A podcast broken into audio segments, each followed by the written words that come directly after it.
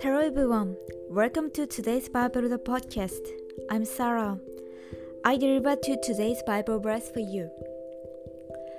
The days of our lives are 70 years, and if by reason of strength they are 80 years, yet their boast is only labor and sorrow.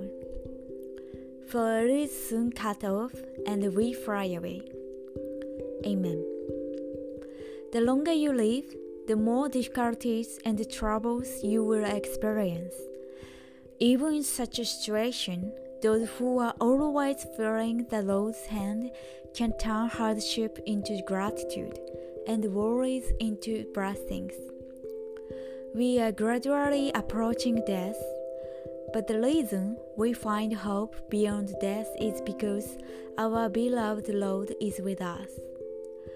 Thank you for listening. Hope you have a wonderful day.